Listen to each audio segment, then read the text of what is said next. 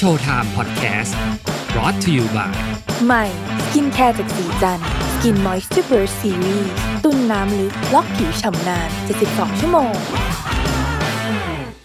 เอาละครับ สวัสดีครับทุกๆ คนยังอยู่กับผมกู้ครูลิสและนี่คือรายการโชว์ไทม์ by Mission to Pluto ครับสำหรับในสัปดาห์นี้เนี่ยเราจะหยิบเอาสารคดีที่สร้างจากเรื่องจริงมาพูดคุยกันอีกครั้ง นั่นก็คือภาพยนตร์สารคดีที่มีชื่อว่า The Motive เหตุที่ต้องฆ่า เชิญรับชมกันได้เลยครับ แต่ก่อนที่จะเข้าไปในเนื้อหาของรายการนะฮะผมก็ต้องขออนุญาตเตือนอย่างที่เคยเตือนให้คุณผู้ฟังทุกท่านได้ทราบทุกครั้งว่า ถ้าท่านใดที่อยากจะเสพอัธรสของภาพยนตร์เรื่องนี้ด้วยตัวเองก็ขอหยุดพอดแคสต์ตอนนี้ไว้ก่อน ไปรับชมภาพยนตร์กันให้เรียบร้อย แล้วเราค่อยมาคุยกันในส่วนของคอมเมนต์นะครับและก็ต้องเตือนซ้ำอีกครั้งว่าเนื้อหาในสารคดีตัวนี้เนี่ยมีความรุนแรง มีภาพจากสถานที่จริง ซึ่งเห็น ผู้เสียชีวิตจริง ๆ นะฮะเพราะฉะนั้นใครที่อาจจะมีปัญหาเรื่องโฟโต้เซนซิทีฟนะครับก็ต้องระวังตัวกันด้วยนะครับ เหตุการณ์เกิดขึ้นในปี 1986 ครับ คืนวันศุกร์ย่างเข้าเช้าวันเสาร์ย่านเอ็นคาริม เมืองเยรูซาเล็มตำรวจได้รับแจ้งเหตุว่ามีเสียงปืนดัง เมื่อมาถึงก็พบว่าพวกเขาอยู่ที่บ้านสองชั้น และเมื่อเปิดประตูเข้าไป ก็พบกับปืน M16 วางอยู่บนโต๊ะกลางบ้านถัดจากห้องโถงไป เป็นห้องนอน ซึ่งตำรวจก็ได้พบกับศพพ่อของครอบครัวนะครับ นอนอยู่และข้างๆ ก็มีภรรยาของเขา สภาพศพของพ่อชิ้นส่วนดวงตาทั้งสองข้าง หายไปจากการถูกจ่อยิงบริเวณขมับข้างหางตานะครับ ส่วนคนแม่ถูกยิงจากคางถึงโหนกแก้ม เป็นร่องรอยกระสุนนะมีเลือดไหลพุ่งออกมาตลอดเวลา ที่ชั้นสองของบ้าน เจ้าหน้าที่พบกับศพหญิงสาวสองคน นอนอยู่บนเตียง และถูกยิงเสียชีวิตในระยะเผาขนครับ ผู้เสียชีวิตทั้ง 4 คนนะมีรายชื่อดังต่อไปนี้นะครับ นิสซิม โคเฮน คนพ่อของครอบครัวนะครับ อายุ 44 ปี เลอา โคเฮน ภรรยาแล้วก็แม่ของครอบครัวครับ อายุ 40 ปี อานัท โคเฮน ลูกสาวคนโต อายุ 19 ปี ชีรา โคเฮน ลูกสาวคนรอง อายุ 18 ปีครับ ตอนแรกตำรวจคาดว่าอาจจะเป็นผู้ก่อการร้ายที่ย่องเข้ามาในบ้านตอนกลางคืน เพื่อสังหารทุกคนนะแต่ถ้าเป็นผู้ก่อการร้ายจริงแล้วแล้วก็ปกติวิธีการเป้าหมายและจุดประสงค์ คือการทำเพื่อเรียกร้องความสนใจให้เป็นข่าว เขาจะไม่มาถึงบุกเข้ามา แล้วก็ยิงทุกคนเสียชีวิตทันที โดยที่ยังไม่มีใครได้รับรู้ว่าข้อเรียกร้องหรือสิ่งที่เขาต้องการคืออะไรเลยนะครับ โดยปกติแล้วกลุ่มผู้ก่อการร้ายเนี่ยก็จะต้องค่อยๆ สร้างสถานการณ์ให้เป็นจุดสนใจ แล้วก็ค่อยยื่นเสนอข้อเรียกร้องของตัวเองออกมาครับไม่ใช่ฆ่าทุกคนแบบนี้นะครับ หรือถ้าเป็นโจรลักเล็กขโมยน้อยหรือว่าย่องเข้าบ้านเนี่ยเป้าประสงค์เป้าหมายก็น่าจะเป็นการลักทรัพย์ ซึ่งไม่จำเป็นที่จะต้องฆ่าทุกคนในบ้านก็ได้ อีกทั้งทรัพย์สินในบ้านก็ไม่ได้มีอะไรสูญหายไปครับ และเมื่อพิจารณาประวัติของครอบครัวนี้เพิ่มเติมเนี่ยพวกเขาก็เป็นครอบครัวธรรมดาครับ มันจึงสร้างความน่าสงสัยความสับสนให้กับทางเจ้าหน้าที่เป็นอย่างมาก แต่ก่อนที่ตำรวจจะได้ตรวจบ้านหลังนี้อย่างละเอียดครับ ก็มีคนรายงานมาว่าสมาชิกในครอบครัวคนหนึ่งหนีไปหลบอยู่ที่บ้านข้างๆ ของเพื่อนบ้านครับ สมาชิกของครอบครัวคือเด็กน้อยคนหนึ่งทำให้เจ้าหน้าที่รีบรุดมาสอบถามเรื่องราวว่ามันเกิดอะไรขึ้นกันแน่ โดยนายตำรวจคนหนึ่งบอกว่า เขารู้สึกไม่ค่อยสู้ดีเมื่อได้พบหน้าเด็กคนนี้ครับ เพราะว่า เขามีแววตาที่น่าสยดสยองมากเลยทีเดียว เด็กผู้รอดชีวิตคนนี้นะครับเป็นลูกชายคนเล็กของครอบครัวผู้เสียชีวิต เขาเล่าว่าโจรบุกเข้ามาในบ้าน แล้วฆ่าคนในครอบครัวทั้งหมด ลักษณะการพูดของเด็กอายุ 14 คนนี้เนี่ยฉะฉานคล่องแคล่วราวกับมีประสบการณ์เคยถูกสอบปากคำมาก่อนตำรวจก็เลยบอกว่าหนูอย่าโกหกนะพวกเขาไม่เชื่อว่าสิ่งที่เด็กคนนี้เล่ามันเป็นความจริง เพราะว่าตัวเด็กเนี่ย ดูลักษณะแล้วมีความผิดปกติอยู่ เด็กก็เลยบอกว่าจะบอกความจริงก็ได้ แต่มีเงื่อนไขว่าถ้าจะให้เล่าให้ฟัง เขาจะต้องได้พูดคุยกับแม่ของเขา ซึ่งจริง ๆ ก็นอนเสียชีวิตไปเรียบร้อยแล้วนะครับ ซึ่งเมื่อเด็กคนนี้เนี่ยกลับเข้ามาในบ้าน เขาก็เล่าให้ฟังว่า เมื่อวันพฤหัสที่ผ่านมาหรือหนึ่งคืนก่อนเกิดเหตุนะครับ พ่อของเขาเนี่ยกลับมาจาก reserve duty reserve duty เนี่ยเป็นหน้าที่ตามกฎหมายของชาวอิสราเอลที่จะต้อง แม้ว่าจะปลดประจำการไม่ได้เป็นทหารรับราชการ แล้วก็ต้องกลับไปฝึกฝนอะไรต่างๆนะเพื่อเตรียมสภาพความพร้อมของร่างกายให้พร้อมตลอดเวลาเมื่อมีการเหตุฉุกเฉินต้องเรียกใช้นะครับ ช่วงวันพฤหัสและวันศุกร์ที่คุณพ่อเนี่ยกลับมาที่บ้านเขาก็มาสอนลูกชายใช้ปืน ถอดประกอบปืน แล้วก็หัดยิงปืน โดยลูกชายเป็นคนขอให้พ่อสอน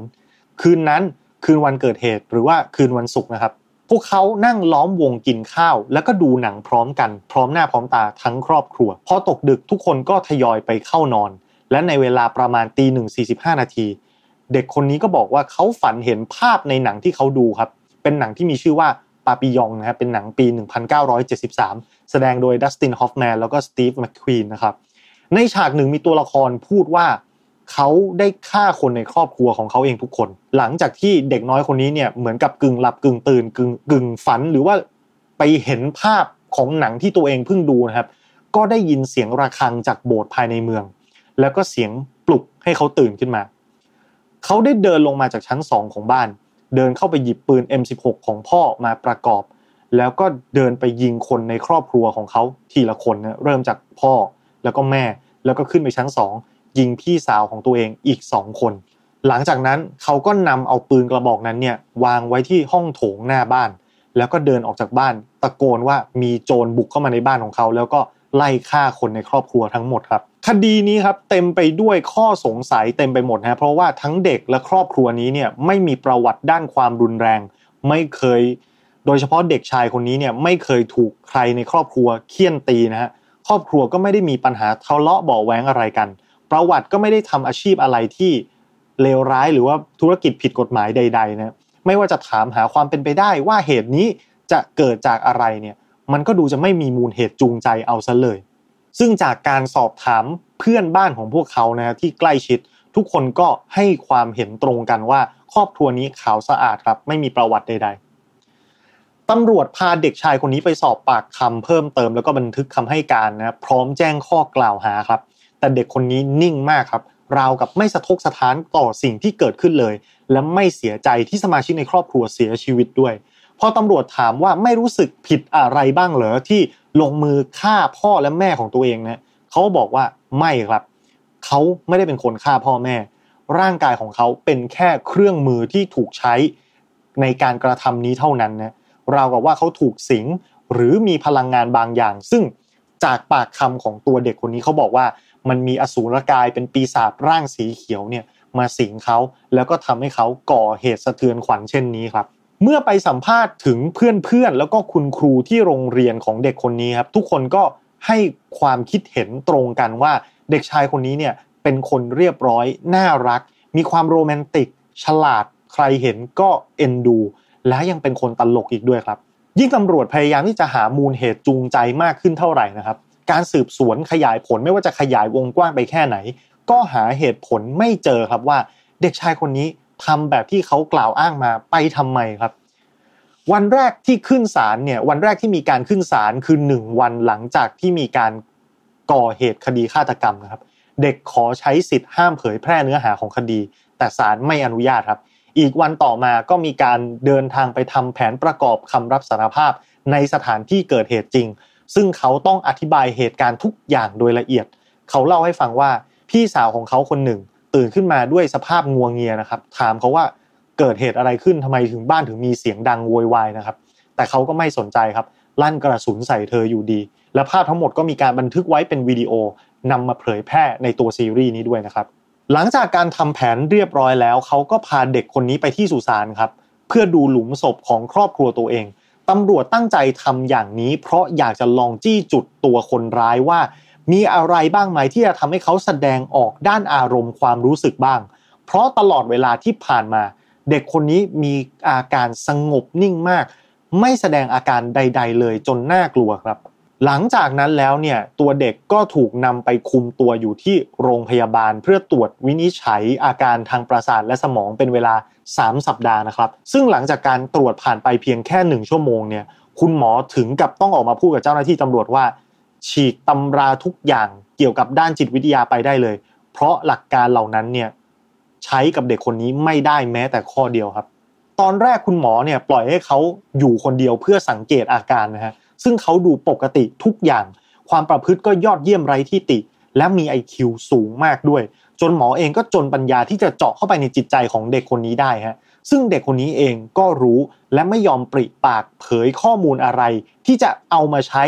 พูดว่าเขาเป็นคนกระทำความผิด หรือว่าเขาทำได้เลย ตลอดเวลาก็เป็นการปฏิเสธว่าไม่ใช่เป็นผมทำนะเป็นฝีมือของปีศาจหรืออะไรสักอย่างที่สิงตัวเขา แล้วก็ทำให้เขาก่อเรื่องแบบนี้นะครับ จนสุดท้ายหมอและผู้เชี่ยวชาญก็จนปัญญาครับได้แต่ทำความเห็นออกมาว่า เด็กคนนี้ไม่มีอาการผิดปกติทางจิต และพร้อมที่จะเข้าสู่กระบวนการพิจารณาคดี ในเมื่อมันไม่มีอะไรผิดปกติเกี่ยวกับสมองของเขานะครับ การสืบสวนเนี่ยเป็นไปได้อย่างรวดเร็วมากครับเพราะคดีมันไม่ได้มีความซับซ้อนอะไรเลย และเมื่อผลการตรวจอาการทางสมองก็บอกว่าเขาเป็นปกติเนี่ยเขาก็ย่อมต้องรับผิดตามเหตุที่ได้ก่อเอาไว้ฮะแต่ผู้พิพากษาท่านหนึ่งก็ยืนยันคัดค้านครับว่า เด็กคนนี้ต้องมีอะไรผิดปกติแน่ๆ แม้ผลการตรวจของหมอจะระบุไม่ได้ว่าเขาเป็นอะไร แต่นี่ไม่ใช่จำเลยเหมือนคดีทั่วไปแน่นอน เพราะคนปกติไม่ทำอะไรแบบนี้ ไม่มีทางทำอะไรแบบนี้พูดง่ายๆว่าทางฝั่งอายการเนี่ยพยายามที่จะปิดจบคดีนี้ให้เร็วนะเพราะว่ามันไม่มีอะไรต้องพิสูจน์ครับ ตั้งข้อหาว่าฆ่าคนตายโดยไม่ได้เจตนาไม่ได้ไต่ตรองไว้ก่อน ก็ครบองค์ประกอบความผิดเลย แต่ศาลบอกว่าไม่ได้ครับ ปิดคดีแบบนี้มันง่ายเกินไป ไปหาเหตุผลที่แท้จริงมาว่า มันเกิดอะไรขึ้นกันแน่ทนายของเด็กคนนี้ครับ ซึ่งถือว่าเป็นตัวละครสำคัญนะของสารคดีเรื่องนี้เนี่ยเขาบอกว่าเด็กขอยอมรับโทษฐานฆ่าคนตายโดย ไม่ได้เจตนานะหรือว่าไม่ได้ไต่ตรองไว้ก่อน ซึ่งมันมีความแตกต่างกันระหว่างฆ่าคนตายโดยเจตนา แล้วก็ฆ่าคนตายโดยที่ไม่ได้เจตนานะครับ เพราะว่าการฆ่าคนตายโดยไม่เจตนาเนี่ย ทำให้เขาเป็นทายาทผู้รับมรดกได้ ซึ่งหากเขามีความผิดฐานฆ่าคนตายโดยเจตนา เขาจะไม่มีสิทธิ์รับมรดกนะครับ ตัวสารคดีเนี่ยพยายามจะชี้นำไปในจุดนี้เล็กๆ สั้นๆ เป็นช่วงหนึ่งว่า เอ๊ะ หรือว่าการที่เด็กคนนี้สังหารคนในครอบครัวเนี่ยเพื่อหวังผลประโยชน์ ด้านมรดก ด้านตัวเงินอะไรจากครอบครัวหรือเปล่า ไม่ว่าจะเป็นทรัพย์สินต่างๆ หรือว่าค่าประกันที่มี มูลค่าสูงอะไรแบบนี้นะครับ ก็อาจจะเป็นไปได้ไหมว่าเด็กอาจจะมองคาดหมายไปสิ่งนี้ เพราะว่าตัวเด็กเนี่ยเป็นคนที่มี IQ สูงและฉลาดมาก และมองเกมขาดคิดสเต็ปล่วงหน้าเอาไปเยอะนะครับเขาเหมือนเขากำลังวางแผนที่จะหลอกคนที่อยู่รอบตัวรายล้อมเขาทั้งหมดเนะแต่ว่ากับตัวฝั่งทนายเนี่ยดูเหมือนว่าพวกเขาจะมีความเข้าใจซึ่งกันและกันอย่างลึกซึ้งครับ แต่ถึงอย่างไรก็ตามครับมูลเหตุจูงใจที่แท้จริง ฝ่ายศาลและอัยการก็หาไม่พบครับทำให้ต้องมีการตัดสินไปตามเนื้อผ้านะผลของคำพิพากษาก็คือ เด็กคนนี้ถูกตัดสินจำคุก 9 ปีครับเขาอยู่เรือนจำเด็กพักหนึ่งและยังเรียนหนังสือจากในคุก แถมยังเรียนเก่งมากด้วยนะครับ จนกระทั่งพออายุถึงครบกำหนดก็ถูกย้ายไปอยู่ที่เรือนจำปกติ ช่วงปี 1992 ครับมีการพิจารณาทันบนลดโทษให้กับคดีของเขานะครับ ซึ่งตัวทนายเนี่ยได้ให้ข้อมูลกับนักข่าวสาวท่านหนึ่งนะมีการเรียกกันมาเพื่อที่จะทำสัมภาษณ์ทำสกู๊ปนะครับ ซึ่งในที่สุดแล้วบทความนี้ก็ได้ตีพิมพ์ในเวลาต่อมา ซึ่งจากการสัมภาษณ์ครั้งนี้เนี่ยทำให้เราเข้าใจภาพรวมของเรื่องราวต่างๆ ที่เกิดขึ้นมากขึ้นครับ โดยเราได้พบว่าใน ความเป็นจริงแล้วนั้นครอบครัวนี้มีประวัติการใช้ความรุนแรงโดยคุณพ่อครับ แต่ไม่ได้ทำต่อตัวเด็กชาย แต่เป็นการที่คุณพ่อใช้ความรุนแรงทุบตีลูกสาวของตัวเอง โดยเฉพาะชีร่านะพี่สาวคนกลาง ซึ่งสนิทสนมกับน้องชายมาก ถึงขั้นว่าอาจจะมีการหลงรักพี่สาวตัวเองเกิดขึ้นนะซึ่งมันทำให้เขาไม่ชอบที่จะอยู่ในสถานะที่เป็นคนที่รู้เห็นทุกอย่าง แต่ป้องกันช่วยเหลืออะไรคนในครอบครัวไม่ได้เลย จนนี่อาจจะเป็นสาเหตุให้เขาทำสิ่งที่เขาได้ทำลงไปครับ คือในสารคดีเรื่องนี้ทั้งเรื่องเนี่ยคนที่ดูเหมือนจะรู้เรื่องราวดีที่สุดก็คือคุณทนายฮะแต่คุณทนายเขาปฏิเสธที่จะบอกอย่างชัดเจนว่ามูลเหตุจูงใจที่แท้จริงคืออะไร เขาบอกว่าเขารู้ และเมื่อเขารู้เขาก็เข้าใจเด็กคนนี้มากขึ้น ไปถึงขั้นว่า หลงรักเด็กคนนี้กันเลยทีเดียว ปัจจุบันครับ ผู้ชายคนนี้พ้นโทษแล้วนะจากเด็กน้อย เติบโตเป็นผู้ใหญ่วัยหนุ่มพ้นโทษเรียบร้อย มีครอบครัวแล้วก็มีลูก ใช้ชีวิตเป็นปกติเหมือนคนธรรมดาทั่วไป ทิ้งปริศนาว่าทำไมเขาถึงได้ฆ่าครอบครัวตัวเองแบบยกครัว โดยที่เบื้องหลังไม่มีใครที่จะล่วงรู้ความจริงได้เลย ก็ได้แต่ทำการเดาแล้วก็ถกเถียงกันไปนะก็ขึ้นอยู่กับว่าคุณผู้ชมทุกท่านเนี่ย พิจารณาแล้วว่าเรื่องนี้เนี่ยปริศนาที่อยู่เบื้องหลังมันคืออะไรกันแน่ แต่ละคนอาจจะได้ข้อสรุปที่ไม่เหมือนกันนะจึงเป็นสิ่งที่ทำให้เรื่องราวเรื่องนี้เนี่ยมันน่าสนใจมากๆ แล้วผมก็ตั้งหน้าตั้งตารอคอยดูทุกท่านว่าเราจะมาคุยกันในส่วนของคอมเมนต์ว่าอะไรนะครับสำหรับสารคดีเรื่องนี้เนี่ยมีชื่อว่า The Motive ฉายบน Netflix นะครับ มีความยาว 4 ตอน ตอนละประมาณครึ่งชั่วโมงเท่านั้น หากใครสนใจก็ไปลองชมกันได้นะครับ เอาล่ะ ก่อนที่จะจบรายการกันไปนะ ก็ต้องขอฝาก Merchandise นะครับ สินค้าแล้วก็ผลิตภัณฑ์ของทาง Mission to Pluto นะครับ นั่นก็คือเสื้อยืด f i n a l f i l e ตัวที่ผมใส่ทำรายการในวันนี้นะ ก็สวยงามดีทีเดียว รวมไปถึงสมุดโน้ตนะ สมุดจด f i n a l f i l e ครับ ก็นี่ให้ดูใกล้ ๆ ได้เลยอ่า คุณภาพดีมากนะครับปกก็เป็นวัสดุเหมือนกับเป็นหนัง